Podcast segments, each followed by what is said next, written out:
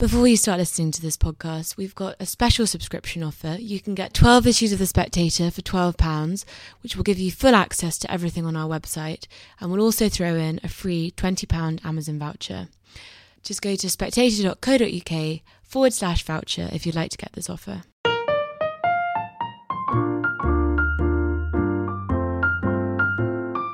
Hello and welcome to the Spectator's Book Club podcast. I'm Sam Leith, the literary editor of The Spectator, and this week we are honouring the number 42, the answer, as all fans of Douglas Adams will know, to the big question of life, the universe, and everything. It is the 42nd anniversary, believe it or not, of the first radio performance of The Hitchhiker's Guide to the Galaxy. And this week I'm very pleased to be joined by two people. First, Adam Roberts, who's a science fiction writer, a professor of literature, and a self declared Hitchhiker's superfan.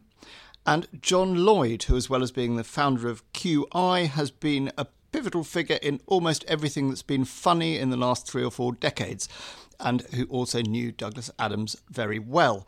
Welcome both. Adam, I'd like to start by coming to you.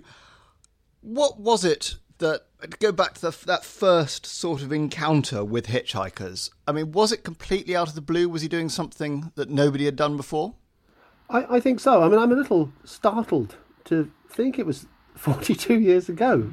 And that would make me very old. That can't be right, surely. And I do remember listening to the radio series. I actually had to stay up late. They were broadcast quite late. I recorded them on C90 cassettes and listened to them back over and over. I may be getting myself into trouble with the BBC over copyright issues by confessing that. I know Douglas Adams came in part out of Doctor Who fandom and Doctor Who writing, and there is something of Doctor Who's sprightliness of, of wit and invention in the show, but I don't think there'd ever been a, a text, a work like The Hitchhikers that was just so richly funny, that was so profound and hilarious at the same time. Not in science fiction, I'm not sure in any forum actually. John, you actually wrote some of the first series of, of Hitchhikers. Can you talk a bit about your. I mean, you knew Douglas very well from, as it were, before he was famous. I mean, what was yeah. your friendship like? How did you know? We were absolute best friends. We were at Cambridge together, but we didn't know each other very well. We went to occasionally the same parties, but he basically ran the revue group at St John's, and I ran the one at Trinity because Footlights in those days was considered, you know, pretty naff and old-fashioned, and and so college revue was the thing. And when we came down, we started hanging out together and going out for hamburgers and, and, drinking too much, and we became very, very close. And we both were science fiction nuts, and we used to write together. I was a radio producer, and Douglas was a freelance writer, and we used to hang out in the evenings and write stuff. And we wrote a treatment for the Guinness Book of Records, a movie, which is a science fictiony thing. We wrote a sitcom. Uh, one for the astrophysicists called Snow Seven and the White Dwarves, about two astronomers sharing a an observatory on the top of Everest. All these things came to nothing, and Douglas used to hang out with the pythons, and he wrote a pilot with Graham Chapman called Out of the Trees. But he was struggling, frankly. And I was, meantime, producing Just a Minute and the news quiz and things on Radio 4. And we shared a house together in, uh, well, initially a flat in Greencroft Gardens, then a house together in Roehampton. And it was in Roehampton where Douglas had a, it was a furnished house and for some reason had seven wardrobes in, in his room, six of which were locked. We never found out what was in them. and we shared a house with uh, my girlfriend Helen and a guy called Gibson, who was a guitarist, good name for a guitarist, American guy. Uh, one day we came home from probably from the pub actually, and Gibson had sawn down the front hedge because he thought it looked untidy. It was, a strange living. Anyway, Douglas was struggling as a writer, and one day I came back from work and I found him in his bedroom with the seven wardrobes, sitting on his bed crying. And he said, I can't stand it, Johnny. I can't do it anymore. I'm going to give up and become a shipbroker in Hong Kong. Which is something that Geoffrey Perkins, the producer of the first series of Hitchhiker, had had, had been uh, before he was a radio producer. And, uh, you know, gave him a hug and said, oh, really sorry, but, you know, never mind. And then the next week, he got the commission for The Hitchhiker's Guide to the Galaxy, based off on the title alone, really. And he was off. And so he always found writing terribly difficult, Douglas. Everything was an agony. And after four episodes, he got stuck. And he said, Johnny, can you help me out? Because I've run out of ideas. So I said, of course. How far had he got in the story at this He stage? got four four episodes in, four and a half, I think. So it's halfway through episode five. So, I mean, where where were we at this stage? We found Well, Adam will tell, tell us exactly from his C90 experience, but I can't remember exactly. But it was before we came up with the idea of 42 being the uh, answer to life, the universe, and everything. I remember, remember being in the room when that funny, it was his idea, and trying to think what was the number that it would be, the answer to life, the universe, and everything. So in 56, no. Other ones auditioned then. No, 42. And then Douglas always used to say, why? Because it's the funniest of the two figure numbers, which is, you know, as typical Douglas. Out of a blue sky comes this mad idea that becomes, you know, it's iconic, isn't it? I mean, it's, it's, it's in the vernacular. And it's iconic because it's it's kind of right. There is something just funny about 42. There's something funny about the setup and that being the answer. Yes, and then then uh, did he know at that stage that the second part was going to be what's the question? Well, I don't know. This is the thing. What's so fascinating about Douglas, because he was a kind of a genius, because the hallmark of genius is you don't know where it comes from. I mean, I'd say, as someone who worked a lot with Rowan Atkinson, it's the same thing. I've never seen Rowan actually do any work. It's the same with Peter Cook. I never saw Peter Cook pick up a pencil. It just used to pump out of him. Douglas is the same. So who would the lateral? It's not lateral. It's inverted thinking, isn't it? You've got the answer, but what's the question? I mean, it's it's, it's just marvelous. And and the thing is, I often feel sad, as we all do, that Douglas isn't with us because I think by now he'd have worked out what the question was. There's a great story, Adam. I don't know if you know this story. Just after Douglas died, I was talking to Richard Curtis about this, and he'd said that the previous year he'd been to have lunch with Douglas, and they they were walking towards the restaurant. And Richard said, "How are you, Douglas?" And Douglas said, "Well, I, I'm so slightly, you know, sort of taken aback because um, I think I've actually discovered what the meaning of everything is." And Richard sort of a sort of slightly lurching feeling. He thought, "Well, I can either ask Douglas, well, what is the meaning, Douglas? And that will ruin lunch. Instead of a jolly lunch with lots of jokes and gossip and all that kind of thing, we'll have this long scientific explanation of exactly the physics of everything. He said, I could either ask that or I could just say, and how's Jane? And he took the decision to say, and how's Jane? And Doug said, oh, you know, she's fine, I suppose. But anyway, never mind about that. And they had a very jolly lunch with lots of gossip and jokes. And then Douglas died. And Richard thought, if only I'd asked the question, I would be the only person in the universe who knows what the meaning is. Ah, Well, that's a tragic, tragic moment. But that there is a philosophical sort of strand lightly worn in it. I mean, how seriously, Adam, do you think, you know, as a scholar of literature, the philosophy in the book wants to be taken?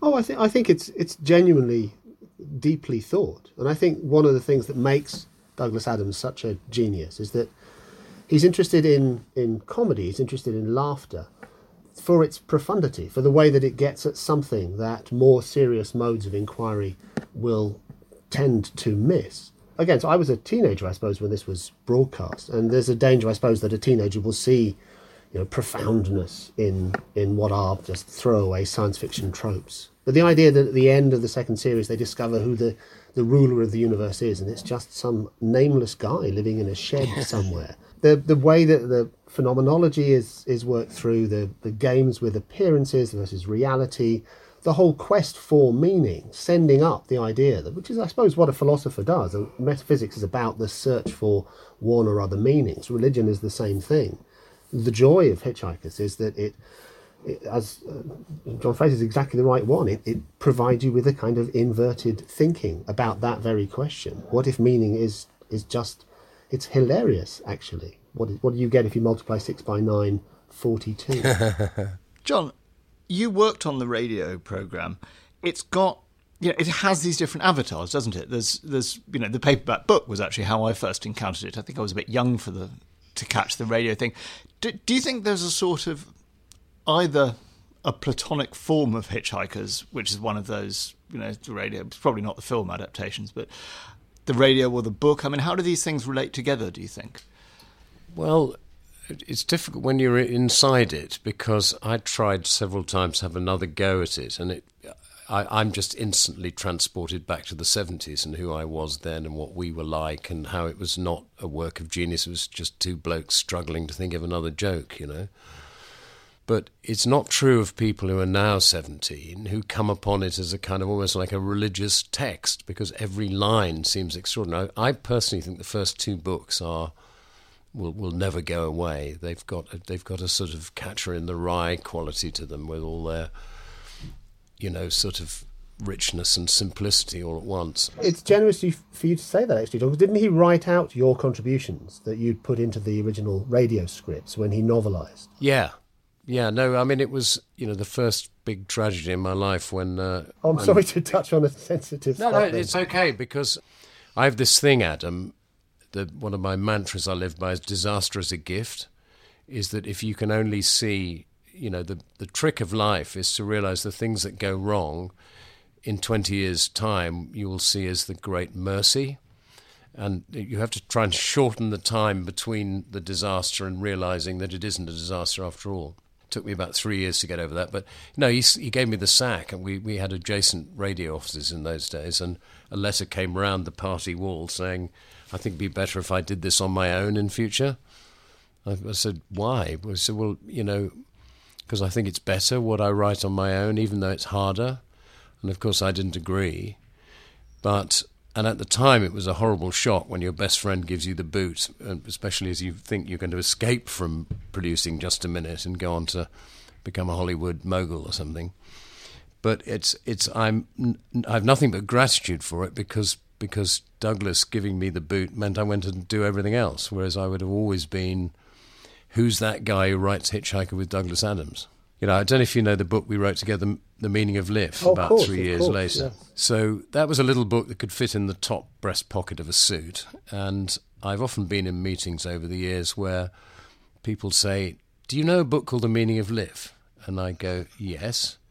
And I said, I sort of wrote it, and they pull it out of their top pocket, this dog eared copy, you know, 30 years old, and they go, My God, your name's on the front cover. and they haven't noticed. And that was how huge Douglas was and is. I mean, he was a huge man and a huge personality and a huge reputation, and deservedly so. And the rest of us are sort of minnows in his wake, really.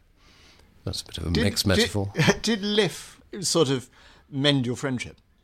Yeah, I mean, it's never quite the same, you know, but we never. It, we got over it really quickly. It was uh, probably six months because we booked a holiday together in in Corfu to write the book, and of course we weren't co-writing it then. So Douglas sat on the terrace of this little villa we had in, in the wrong end of Corfu, the northeast northwest corner, where there was one taverna, a church, and a beach full of seaweed and he had a big hat and a typewriter, and he would be the novelist, and it would last about two and a half hours till about eleven thirty when you think, oh, I can't do this, and he'd come down to the tavern where I was usually half half plastered mid morning, and that's where the meaning of Liff came from because he used to play this game. He'd said we played this game at school, where his English teacher used to say in a, in a sort of slack period, "What's an Epping?" You know, what do you think a Heckmondwike is? that kind of stuff. And we used to play this game, and that's where the book came from. So was really quick to, to mend the friendship, but it was always slightly wary afterwards, I suppose. And as a collaborator, was he someone? Obviously, he was quite determined when he decided what he was doing was better. You know, this is, is my way or the highway. But did you, you know, when you were doing Hitchhikers together, was it a sort of like this would be funny if this happened next? This, and I mean, was he sort of yeah, you know, thumbs up, thumbs down to suggestions, or was it? I mean, how did the collaboration work? Well, I've, I've collaborated with a lot of really quite well-known people. Peter Cook and I used to work together towards the end of his life, and it's a very similar relationship, which is you, you've got the genius, which is Douglas, Peter Cook, and I'm the sort of comedy cleaning lady. You know, I do the tidying up, and you know, when they go off and uh, they've they've opined and given their and you tidied up, put the punchline on, you know, put the thing in a grammatical shape. I'm quite good at that, and it's a very similar relationship that Cleese had with Chapman. Is you know Cleese is like me is logical. You know this doesn't quite work exactly, and and Chapman was a nutcase, a delightful nutcase, usually plastered on gin. And for, for example, the parrot sketch, John Cleese's idea for the sketch was it was a man trying to return a broken toaster to a shop. And Graham Chapman said, That is ridiculous. It should be a dead parrot. And Cleese, of course, goes, Marvellous. That's much better. And it was that kind of relationship. It was very easy, Douglas and I. We had a lot of fun. It was very quick. There wasn't any arguing. There was no ego. It's just the fit, you know the chemistry was very good. So one person's tidy and logical, and the other is, you know, messy and incredibly creative. And the fit, the the sum is greater than the parts, and that was what the Snow Seven and the White Dwarfs is about. Is that the two astronomers sharing this tiny observatory, one of whom is very tidy, and the other whom is very untidy. We know he agonised over writing. There's that famous quote about saying, you know, I love deadlines. I like the whooshing noise oh. they make as they go past. He agonised, but there's also you know, as you read something like Hitchhiker, it, it feels quite a lot like he's making it up as he goes along. I mean, was he a sort of? I mean, he was agonising over making it up as it goes along rather than planning. I mean, is it, was he improvisational in the way he kind of approached stuff? Well, it, it's. I read years ago on a plane that Handel had written The Messiah in 23 days, and I got very, very depressed by that. That the thing is, I've done not done anything in 23 days ever. But of course, he didn't really write it in 23 days. He wrote it in 15 years, and then it all came out when he actually written it down. That's the way Douglas used to operate. He would spend, if he had a deadline a year away, he'd spend the first, you know, nine and a half months agonizing over the first paragraph or the first page and not getting it right, never being satisfied. And then fear, terror would come in, and he'd write the whole lot in one go. So it, it was sort of you know, the subconscious had done it all for him, like he slept on it for nearly a year, and they all come out in a flurry. He famously finished one book on a plane to Singapore, I think, wrote more or less the whole book on the, on the flight. And the really good story is Sonny Mehta, his publisher at Pan, got absolutely fed up with one book not being delivered on time, so he turned up at his house at eight o'clock in the morning and said, "Get in the car, Douglas." And Douglas said, "What?" You know, pack some socks and a pair of pants, get in my car and drove him down to a remote hotel in Devon where they had a suite, two bedrooms and a room in the middle. And every morning, Sonny would knock on Douglas's bedroom door, and say, right, sit there, get writing. And that's how he wrote the book. So it was, it was like, it's such an odd thing that he was crazy to fire me because I made it easy for him because the things that he didn't like doing, I liked doing, and the things I couldn't do, he did but he wanted, you know, he, he, was determined to suffer for it, and he did. I think it, I think it was very hard the last bit of his life, especially trying to get the movie made, which took twenty years and wasn't made until after he died. Do you think he his? A question really for both of you. I mean, John, you said you thought the first two books are kind of immortal. Adam, I don't know where you're you stand on that, but do you think his gift? You know, he was returning to Hitchhiker. Do you think his gift slacked off? Do you think his his ability to write changed over the years? I mean, does Dirk Gently stand up as well as Douglas Douglas's earlier work? Adam, maybe start start with you. Well, I I think one of the, the things that I, am not sure his gift changes. I think the Dirk, the first Dirk Gently book seems to me as good as the first two Hitchhiker's books, and I entirely agree with John. I think the first two books are kind of immortal. I mean, for me, I think I'm a radio purist because that's where I first encountered the show. But I think there is another point there, which is I'm not sure it's his gift slacking off. I think it's there's been so much of a shift towards visual culture, starting with the TV series of Hitchhikers, and then, as John's saying, the movie that eventually came out, and the television adaptation of Dirk Gently, and so on. And I'm just not sure his genius was as well fitted to the visual medium as it was to the to the medium of radio drama and the novel. I think his genius is kind of a verbal genius. He's got an extraordinary command of words, and it doesn't surprise me in the least that he collaborated with John to produce a book as perfect as the meaning of Liff. It's getting inside what words mean and how words mean. So a, a, a joke which, because it has the form of a joke, kind of like a knight's move in chess, it leads you in a certain direction and then takes a suddenly unexpected but wonderful and hilarious diversion right at the end. That can be done very nicely on, on the radio. You can say, oh, this, this Zaphod character, oh, yeah, no, I've met him before. Of course, he only had the two arms and the one head and called himself Phil. And that produces this idea that he now has more than two arms and two heads. If you then do that as, as part of a TV series, particularly if your budget is a bit constrained, as I believe the first BBC adaptation was, you end up with an actor walking around with a papier-mâché head on his shoulder, and that's just not as funny. Well, it's it's this is another sore point, Adam, because I went to my boss at television that I'd migrated to and said, "There's this great sitcom on the radio, science fiction sitcom. It's very odd." And and I told him about it. He said, well, "Let's commission a script." And then they wouldn't let me produce it because I was too junior and too cocky. And all these things you're saying about, I said, well, it doesn't say in the book how big Zaphod's head is. It could be one on top of the other. It could be like a pimple, or it could be under his coat.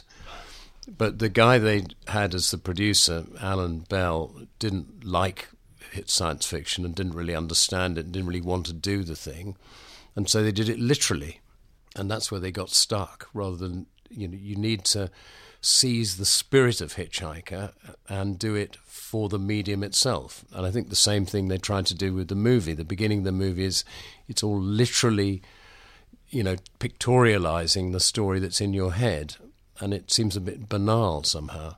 It was really disappointing, and I wasn't really even allowed in the studio, and it was, you know, they only did one series, and rightly because it didn't really, it didn't really work.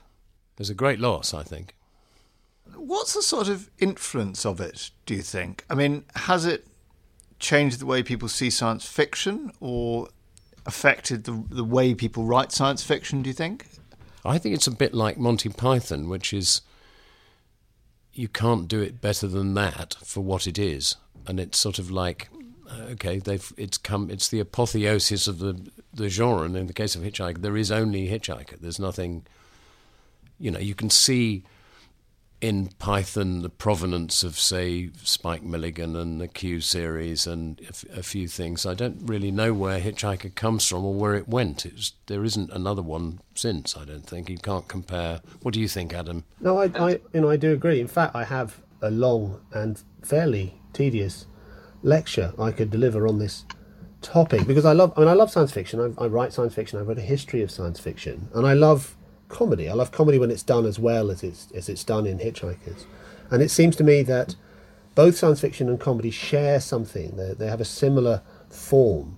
I mean, if I'm asked to define science fiction, or, or what I'll sometimes say is, it, it's not about having spaceships or lasers or time machines. You may find all those things in a science fiction book or film, but that's not what science fiction is. What science fiction is at root is that moment when the ape man throws the bone up into the sky, camera follows it up, and it goes all the way up, and then suddenly it turns into a, a spacecraft in orbit, and it's kind of wonderful. It's, it's, it's marvelous. It's a sense of wonder, and that form of taking you along a certain in a certain direction, following logically along, and then suddenly transforming into something hmm. wonderful mm. and marvelous, mm. is the hmm. form of a of a joke. There seems to me a kind of affinity between the two modes, which makes it all the more surprising that it's so rare to find truly brilliant science fiction comedy. I mean, there's there's been some, I suppose. You know, Red Dwarf is quite well thought of. It's a bit hit and miss, yeah. perhaps. I know Armando Iannucci's trying at the moment with his Avenue Five show, which again is it sort of sometimes works and sometimes doesn't. And the thing about Hitchhikers, particularly the first two radio series, is it seems to me they they work all the time. Every single line is a thing of wonder and marvel. Is there a sense also in that a lot of comedy science fiction works by jokes about the genre, and that Hitchhikers sort of works on jokes about the universe a bit more? Yeah, there's something in that, isn't there? I mean, it, it, the danger with science fiction or with fantasy, and I say this from a position of, of love, and I say it as someone who writes the stuff, is that it is all made up. It's hard to care too much about you know, the destruction of a planet in a distant solar system. And what we care about is the stuff in our lives. And I know that one of the things that Douglas Adams himself became very engaged with was the environmental degradation and what's happening to the planet. And he was a, you know, he had a, a conscience about the real world. And there's something about Hitchhikers that that expresses that. It's fundamentally a story about a group of slightly mismatched friends going through a, a series of increasingly surreal and bizarre experiences. That's true of life, I think. I, I agree, Adam. I think that's very wise and neat, and I love that. The, the bone into the spaceship. I, I think that's absolutely right. That the form of a joke and the form of a great science fiction conceit are very similar. And that I think Douglas would always say, well, Armando often says this about his work, is that the thick of it, for example, is it's not about politics at all, it's about the BBC. That's really what it's about. And I went to see The Death of Stalin during the whole Brexit thing, and I thought, that's Brexit. That is, it speaks to me about Brexit. It speaks that what's happened is a huge event has taken place and nobody knows what to do. And they're both frightened and confused and trying to save their own skins. And I think that's what there's something iconic about. I love everything Armando does. Actually, I haven't seen Avenue Five yet, but is somehow you why it speaks to us hitchhiker is It fits who you are because it's about something other than what the story apparently is. It's not really about you know the paranoid android, and and many people have noted that all the characters in Hitchhiker are actually part of Douglas. So Douglas was always something wrong with his back. He'd put it out buttering a slice of bread once. So he's always moaning on about how, oh, I've got not feeling very well today. The guy in the bath, the captain of the B Ark, remember him? The guy who has been sent off.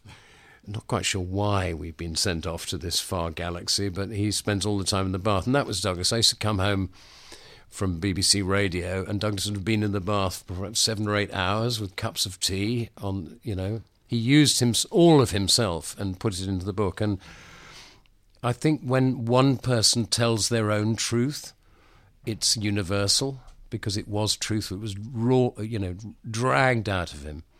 And somehow you can fit your own truth onto that because you know, you know, human experience ultimately is universal, isn't it? I mean, we all we're all born and we're all struggling and then we all die. I mean, I think that is right. I also, I'm sometimes struck that it, Salman Rushdie actually made the distinction. I don't know if in, entirely if it holds up, if I'm honest, but he made the distinction between what he saw as a kind of English or British comedic tradition and the American tradition. He said the American tradition in comedy is based on a kind of "isn't it funny that" premise, the sort of Friends or I Love Lucy sitcom idea Whereas English comedy, Rushdie says, is based on a wouldn't it be funny if premise, which leads into that, that Monty Python surrealism or the kinds of things that Douglas Adams do, is doing in Hitchhikers or in his other books. Yeah, do you know that line that Zaphod says, I'm just some guy, you know, he's the president of the universe or whatever he is, but he's, I'm just some guy, you know. I first met Salman in a car on the way to Nigel Rees's wedding in the country. And he was just some small guy who'd just written his first. What was his first novel called? That was a science fiction novel. Salman's first novel. Salman Rushdie was uh, Grimus was his first novel. That's you're, right, Grimus. You're exactly, testing me, and John. he was. You're testing me. He, he, he was. Glad a, you knew the answer. He was a shy, nervous sort of chap, terribly nice, and it's marvelous watching his career become stellar and this, you know, amazing world revered literary figure, and I knew him as the bloke in the back of the car who was just some guy. Mm. He's Isaiah And that's the thing. What I feel about Douglas is, is like it's sort of funny, you know, having shared a flat with a guy, you know, who couldn't honestly couldn't make a sandwich without falling over something, become this, you know, legendary figure, and it's it's rather delicious actually. Do you, I mean your friendship continued to the end of his life? Yeah. Um, do you have a memory of when you last saw him? He lived in, in the States and so didn't see him very often. But he'd always have this, I mean, because everything Douglas did was larger than life. I mean, he'd be, you know, off with Paul Allen in, on his yacht in Alaska and, you know, and talking about, he, you know, hung out with Steve Jobs or whatever. But he'd always, at the end of the day, come back and want to go to the pub in Islington and, you know, be, be who he was. That was a s- sweet thing about him and he, he did throw the best parties. I mean, that's that's another sort of paradox for somebody who was often s- sunk in gloom and despair to throw the best parties ever. They were marvellous. I hope he's throwing a party somewhere. We'll raise a pan galactic gargle blaster to him. John Lloyd, Adam Roberts, thank you very much for your time. Thank you. Thank you. Thank you very much for listening. We hope you enjoyed this podcast, and if you did, we very much hope that you'll subscribe on your podcast provider of choice and or rate and review us. Well, especially if you liked it. If you hated it, don't don't feel you have to review it. And equally, if there's something that you wanted to ask us about, something you think we could do better, or something you enjoyed, please do send us your feedback to podcast at spectator.co.uk. Thanks again for listening, and please join us for our next episode.